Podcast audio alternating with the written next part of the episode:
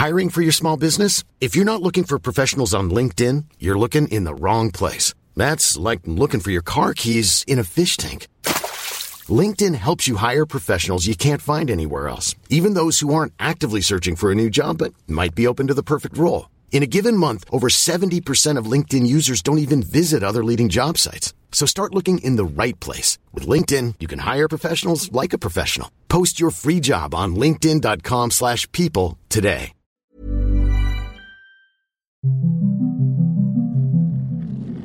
After the Apocalypse, a pandemic survival story. Season four, Episode nine. The General.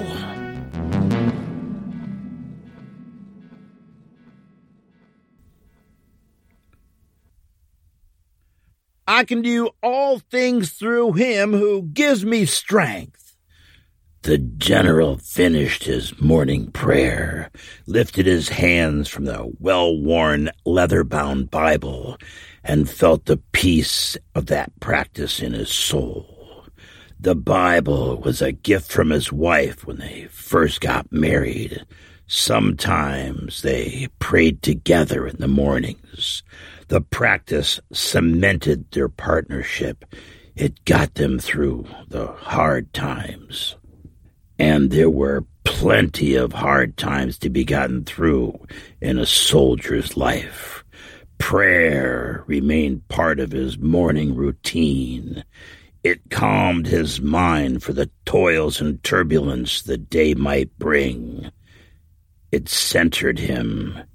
He did not consider himself a philosophically religious man, but his religious practice was part of his duty, duty to his wife and his country.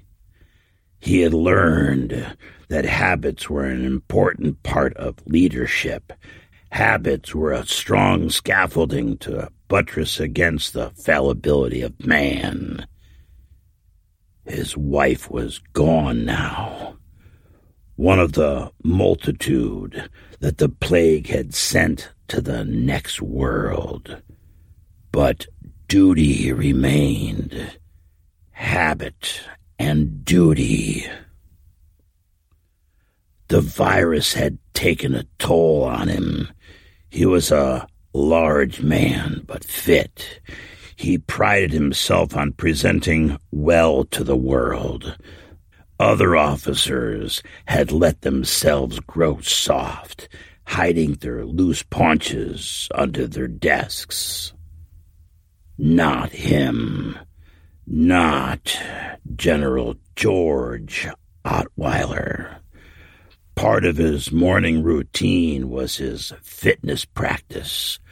one hundred push-ups, one hundred sit-ups, one hundred squats. It pained him that he had fallen off this routine when fighting this virus that had tried to kill him too. But he would get back to his habits now. They were part of his life. His habits enabled him to take on the duties of his career and life. He needed that now more than ever. Habit and duty were the solid foundation upon which the strong would stand in this new world. The general was in his late fifties, still with a full head of white hair, cropped close in an army standard high and tight. He still wore his pressed uniform and a heritage green army pullover. The pullover was regulation. He found it helped with the occasional bounce of chills that still racked his body. His service cap sat dutifully off to the side of his desk. There was quick movement in the periphery of his vision outside the window, a flash of brown. It drew his attention. an ancient quirk of humans. As both predator and prey, it was hardwired in their D N A. A movement just off to the side was enough to override all purposeful thought and focus, like throwing a switch or shooting a flare. His amygdala, that ancient animal part of his brain, demanded his attention. Fight or flight. Humans, he mused, had become apex predators, but were still wired for fear. Now that the plague dethroned the human race, they might find themselves in need of those fast prey reflexes once again. The general's desk looked out over a grassy quadrangle from the second story. From here, he could see the weather, and he could also surveil anyone approaching the building. He liked this practical combination of aesthetics and function. One of his staff had set up a small garden plot in the northeast corner of the quad, with the adjacent fence protecting the area from the north wind. A few straggly tomatoes and onion sets struggled to prosper in the weak soil amidst the weeds. In normal times, before the apocalypse, he would not have allowed this non-official use of the grounds. In normal times, it all would have been close-cropped and kept neat by recently disciplined privates assigned to policing duty. He was a by-the-book person. Rules and regulations were there for a reason. But there was nothing normal about these times, and if it helped the mental fitness of a survivor to pound in some stakes and section off a few square meters of ground with chicken wire for cultivation, so be it. There is an exception for everything, is what his old sergeant major used to tell him, usually shortly before suggesting something command definitely wouldn't sign off on if they knew about it. But now he was in command. Eventually, Lord willing, they would get back to a well-maintained and properly policed world, and he would have that garden plot removed. But now was not the time. With so few people left on his staff, he made these short-term exceptions. If they needed to play at gardening to deal with the death and loss of the apocalypse, let them have a garden. The general was smart enough to know that he needed them mentally fit. Heck, there might even be a fresh tomato or two. That would lift their spirits. As much as he believed in discipline and was a stickler for order, he knew he needed to choose his battles. You didn't rise through the ranks to base command without knowing how to play the long game. Sometimes you negotiated in the present, but you always kept your eye on the future.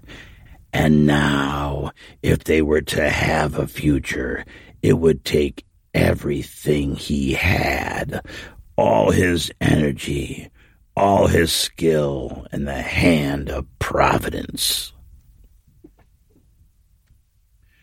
There was the flash of movement again outside the window. It was a hawk. The raptor swooped down from the roof edge of the building towards the makeshift garden. It glided beautifully, with its soft brown and white tail feathers splayed and talons extended. A silent assassin. The hunting bird dove and struck with a thump amidst the tomato plants. a bit of brown dust puffed up from the weeds into the air and drifted slowly through the chicken wire. After a few moments, the bird beat its wings and rose from the garden, heading towards the trees, its emotionless eyes unblinking, a twitching rabbit clutched in its grip. The healthy hawk was a powerful thing to see. The general was glad his attention had been drawn to it. "That's inspiring," the general said conversationally to a snoozing dog on a dog bed by his desk. "Left alone, nature takes care of itself." The way the world had always been, the cycle of life, the strong feed on the weak, the maker's design manifest. The dog, a large pit bull bitch, overweight and piebald, looked back stupidly from drowsy eyes and thumped its tail stub twice against the cushion. The general returned to his work. He needed to be strong. He needed to focus. He needed that strength and focus to rescue the world from this plague and bring it back in line with what was right. The documents he had in front of him were known as the C O G, or Continuance of Government Papers. They had been written by bureaucrats and administrators, purportedly for this exact purpose. They weren't much help. But when had bureaucrats ever been of any use, except to get in the way and gum up the works? Except to tell him he couldn't do the right thing because it might offend someone? He searched and searched through the pages and pages of sealed instructions stamped "Top Secret" in red typeface, supposedly written to ensure that the United States of America would continue to function as a polity. He found nothing that imagined the situation he was in now. The general coughed up some phlegm and spit it into a handkerchief. Nine months on, and he still wasn't fully healed from the devil's plague. His lungs were scarred and his head was foggy. One of his eyes was palsied out at an angle from some neurological damage. He had been tested, but he was strong. He'd beaten it.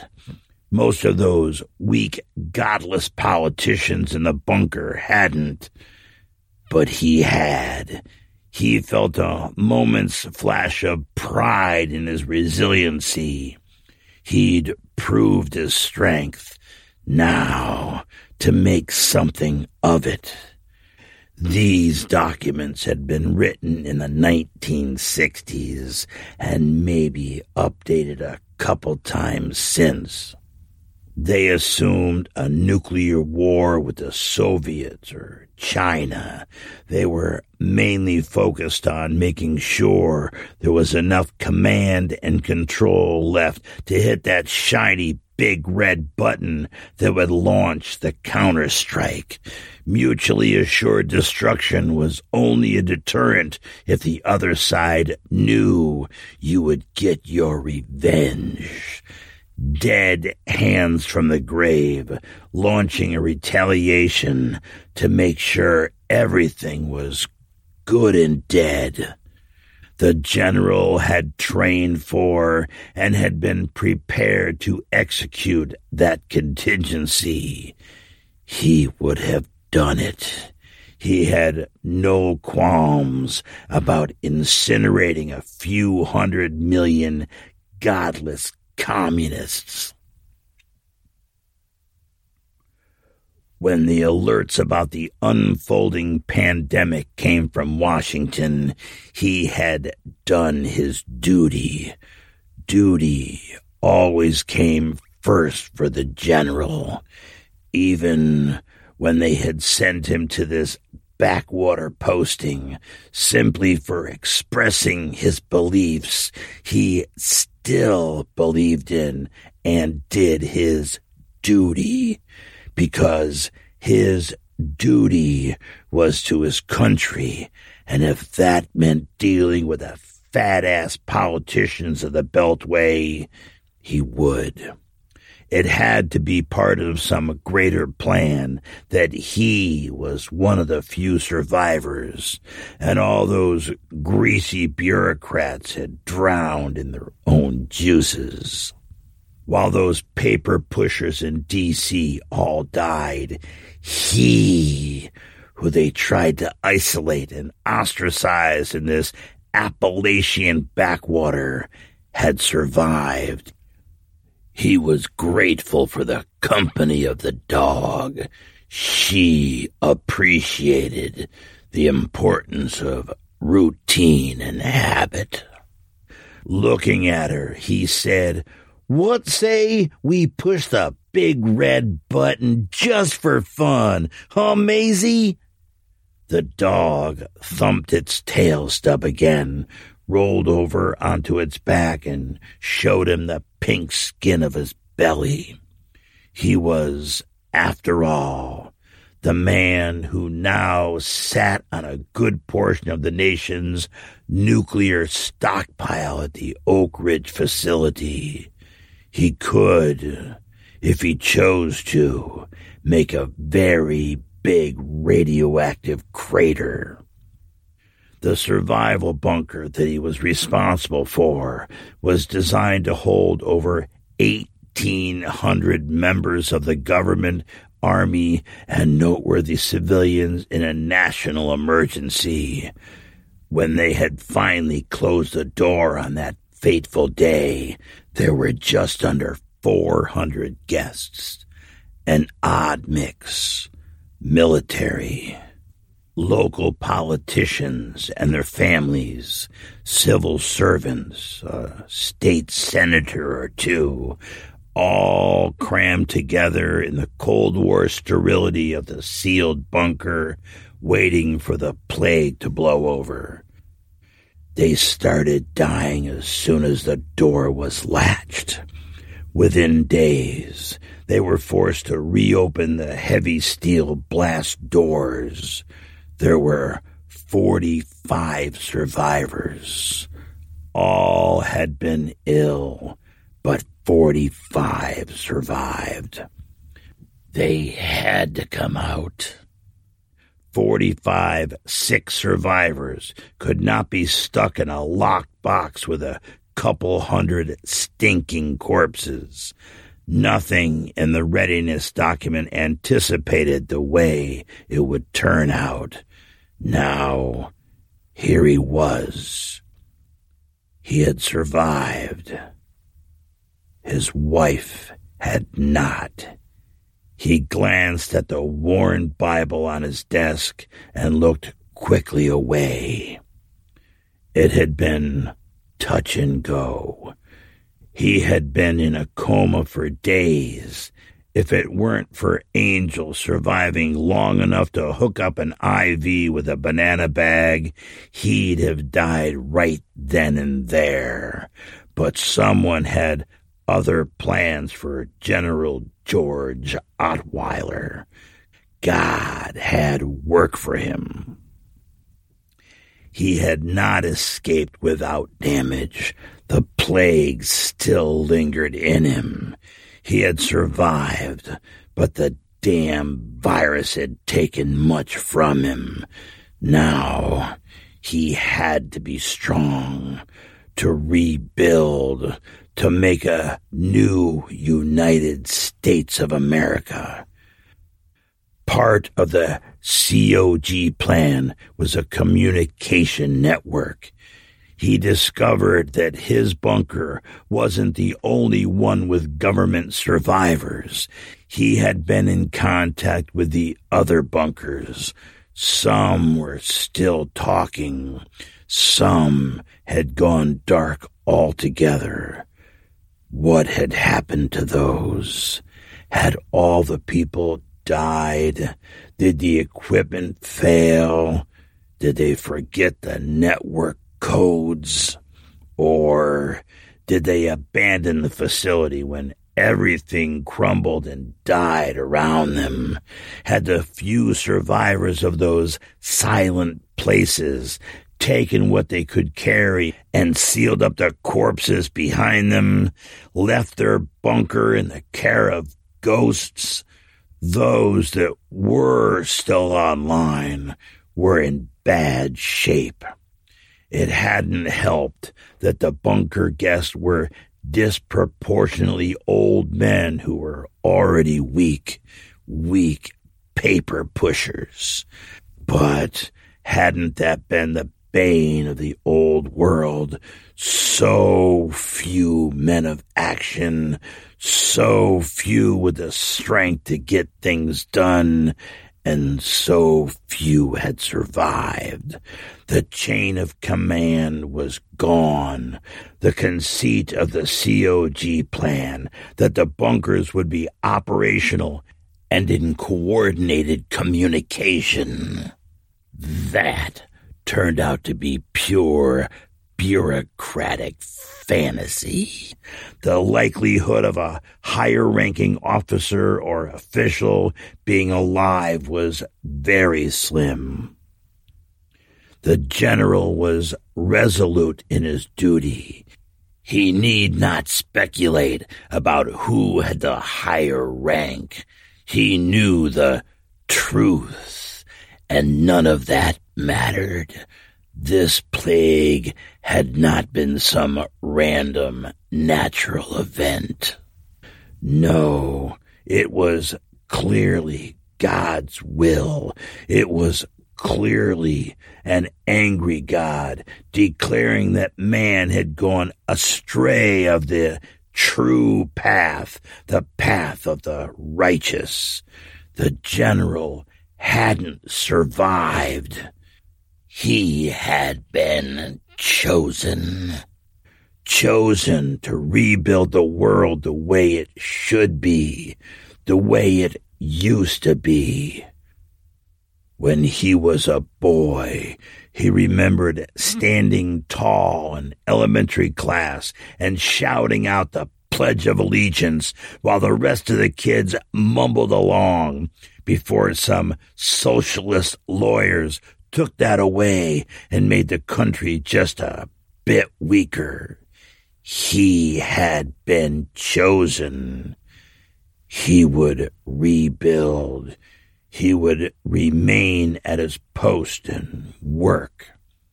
Even in the sickness, he knew he wasn't going to die. He was meant to survive, to carry forward.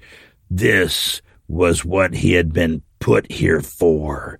It was time to sweep the dead bureaucrats under the rug and start afresh, to bring back national pride and personal responsibility and honor and faith.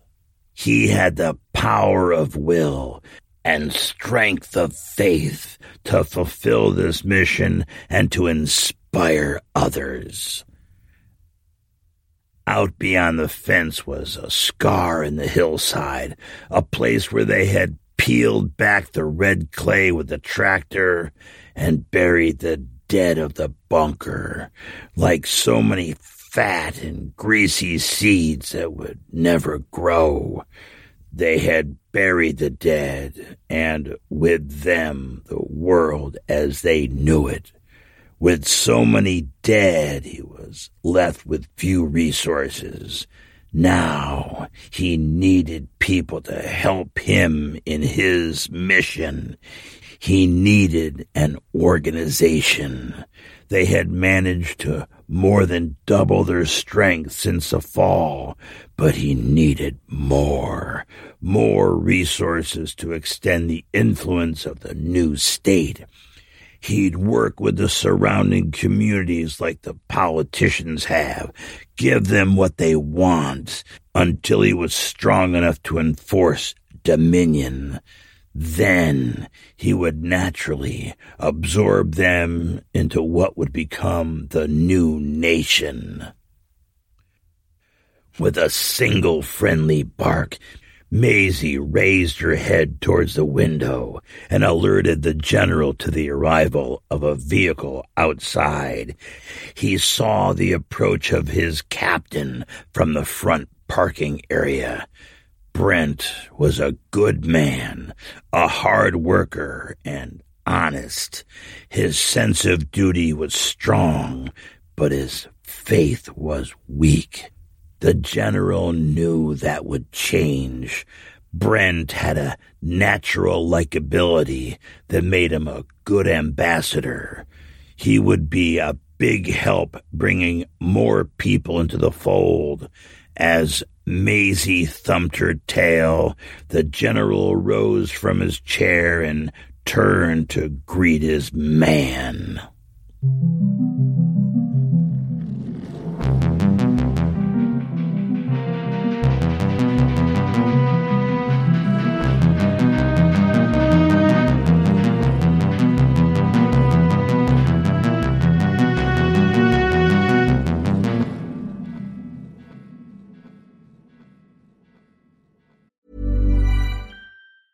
Hiring for your small business? If you're not looking for professionals on LinkedIn, you're looking in the wrong place. That's like looking for your car keys in a fish tank. LinkedIn helps you hire professionals you can't find anywhere else, even those who aren't actively searching for a new job but might be open to the perfect role. In a given month, over seventy percent of LinkedIn users don't even visit other leading job sites. So start looking in the right place. With LinkedIn, you can hire professionals like a professional. Post your free job on linkedin dot com slash people today. Hey, it's Ryan Reynolds, and I'm here with Keith, co-star of my upcoming film, If, only in theaters May seventeenth. Do you want to tell people the big news?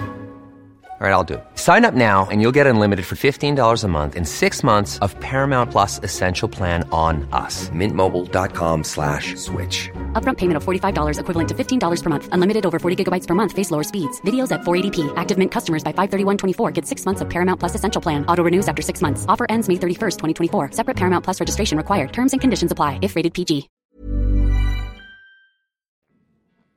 Welcome back, survivors.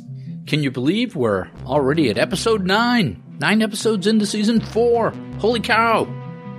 And and we are almost to the end of two thousand twenty-three. So here in the United States, we just had our Thanksgiving holiday. And I know this is a confusing holiday for people who aren't from here. So I'll give you a little a little refresher. Our Thanksgiving holiday, this is a peculiar American holiday. But of course, it has its roots in the traditional harvest festivals that humans have been doing for over ten thousand years or more, ever since they made the transition to farming from hunting and gathering and snoozing in the sun. So Thanksgiving is when they did that thing, so they're thanking their gods, right, or God, for all the extra stuff that they grew that wasn't eaten by the vermin.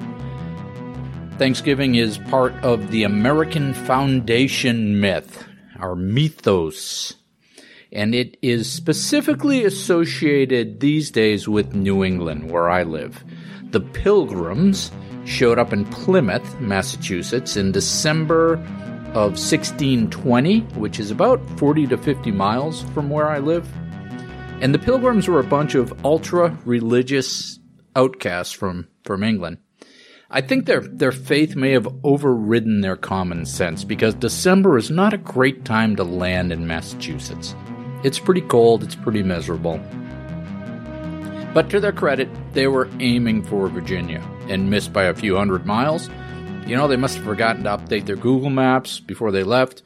Probably had really bad cell phone coverage back then. So they got to Massachusetts. And it's not too much of a stretch to see an apocalypse story in this, right? It was very much like the apocalypse. one hundred two of them set out from England. fifty-two of them survived the first year, which sounds terrible, right? Half of them died. But It was way better than the earlier colony we had down in Jamestown, Virginia, that started in sixteen oh nine. They lost ninety percent of their numbers to diseases. So let that be a lesson to all of you considering following a radical religious cult to a foreign land. It just might get you a shallow grave in a strange place, far from home. So it turns out there were already people living in Massachusetts. Yeah, the Wampanoag, the Native Americans. But things weren't going so great for them either. It was very apocalyptic for them. A series of European plagues had wiped out a big chunk of the population in the Americas, like ninety percent. In fact, the place that the Pilgrims chose to set up their new little town was on top of an abandoned Wampanoag village, and it was abandoned because everyone died. So getting back to Thanksgiving in the apocalypse, I guess you could say Thanksgiving is an apocalyptic holiday. So that first fall, after they survived the summer, in sixteen twenty-one, fifty or so of these surviving pilgrims, they sat down, they're going to have their harvest celebration, right? Thank their gods, their angry, strict gods. And anyhow, as they were about to tuck into some yummies, the local Wampanoag chief, Massasoit, he shows up with ninety people and says, hey, we're here for the party. Talk about awkward. Well, the pilgrims invited them in, and they all drank beer. They watched football on T V, and, you know, Thanksgiving remained a big holiday since then. But really it didn't. It was a local holiday until the Civil War. Uh, the southern states pushed back against any effort to nationalize it. Then there was the Civil War, and Abraham Lincoln said, hey, you guys don't get to vote anymore. It's a national holiday. He declared an, it as a uh, national day of thanks. And then the next thing that happened was F D R, Franklin Delano Roosevelt, one of our presidents, he moved it to November, the fourth Thursday of November, to give people more time to shop, which is, you have to admit, very American. Let's make sure all our holidays have some commercial benefit. And that's where we are today. The only notable new tradition happened with Kennedy, John F. Kennedy. Traditionally, the turkey industry, because, you know, everything has to be commercial, they had been giving a free bird to the president to cook and eat on Thanksgiving. Well, J F K didn't like the optics. He didn't like the look of murdering turkeys, especially when confronting nuclear Armageddon with the Soviets. So he started this cute tradition of pardoning the presidential turkeys. And by the way, the pardoned turkeys, they get sent to live out their lives in Minnesota, which, if you think New England winter weather is bad, you've never been to Minnesota. But I would be missing an opportunity if I did not express my thanks to all of you apocalyptic survivors who have deigned to spend your time with us here. Thank you very much. I am thankful. I am grateful. You can thank me by contributing directly to the show. There are lots of ways to do this. Just look in the links in the show notes or visit my website at old man apocalypse dot com. At the very least, you can use the mysterious power of the internet by liking, rating, sharing, mentioning those shows in your posts. Say, hey, this is cool. Go listen to this. It's all it takes. Pretty easy. We are a word-of-mouth enterprise, so we need your mouth and the words that come out of it to spread the word, you know, by mouth. So what is Chris watching these last couple of weeks? Well, I have been sampling a zombie show on Prime called In the Flesh from the B B C. And it's got a different take on the zombie apocalypse. The reanimated, the zombies, are treated and returned to society. But society doesn't necessarily want them returning, right? So there's a bunch of drama there. And it is very British. It's heavy on the drama, heavy on the character, light on the action, which may be your cup of tea. See what I did there? But it's very heavy-handed with the metaphors, and it's also super depressing. So, I don't know. I also watched the latest season of Upload, which I guess you could call dystopian comedy. It was a bit interesting in the first season, but after the novelty of the device wears off, neither the characters nor the story have enough depth to carry it forward. What is Chris reading? Well, now, I actually have been I got a bunch of books going. I've been reading several books at the same time, which is a thing I do. But this week on Facebook, I was reminded of a great book that I need to tell you about. I read this a few years back. It's called The Forever War by Joe Haldeman from nineteen seventy-four. And it plays with the science of time dilation in space travel, and it does it very well. Meaning, the soldiers that are traveling and fighting in these space battles at relativistic speeds experience only a fraction of the time that passes on Earth, Earth while they are gone. So every time they come back from a mission, Earth has jumped into the future for them. And it's very interesting. So, really well written, interesting military space fiction. If you like that genre, give it a read. Great book. There are also two sequels, uh, two sequel books in the same universe. And I will say, though, that if you are a person who buys holiday gifts this time of year, find a local used bookstore and buy everyone on your list a box of used books. Now, I want to live in a world with used bookstores, local used bookstores, so go patronize them. Books are a great gift. If the apocalypse comes, you can build a protective wall with them. They're good at stopping bullets. You can burn them for heat. Or just, you know, have something to read while you wait out the end of the world in your backyard bunker. Uh, I haven't been making any progress on my book publishing project. No excuses, just distracted, just busy. For those of you binge listening through, take a moment and connect with us. Tell us your thoughts and your... your progress. We've got four hundred thirty-three members on our Facebook group. It is now four hundred thirty-four. I had to pause because Jason didn't answer the challenge questions, and I had to send him a message and see if he was a real person or a robot. Don't be like Jason. Answer the challenge questions. Come say hi on Facebook.